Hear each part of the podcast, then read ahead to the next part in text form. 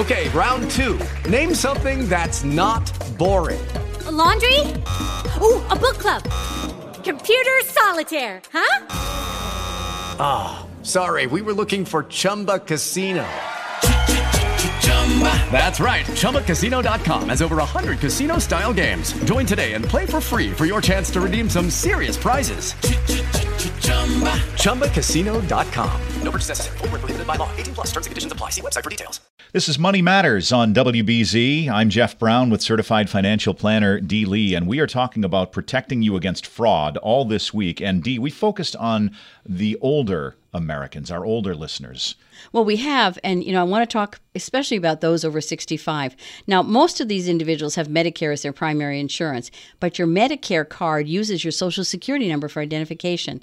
This makes it so easy to steal an identity of a retiree, and this has been a problem for years. A new law requires the Social Security numbers must not be displayed on the Medicare card any longer, and you'll begin to see those new cards by April 2018. Now, Medicare scams occur all year, but during open enrollment, which I'm sure many people have seen the ads or heard the ads, it started October 15th, runs through December 7th, and they occur more often during this period. Open enrollment means that beneficiaries can change their Medigap health plans or their Part D prescription coverages.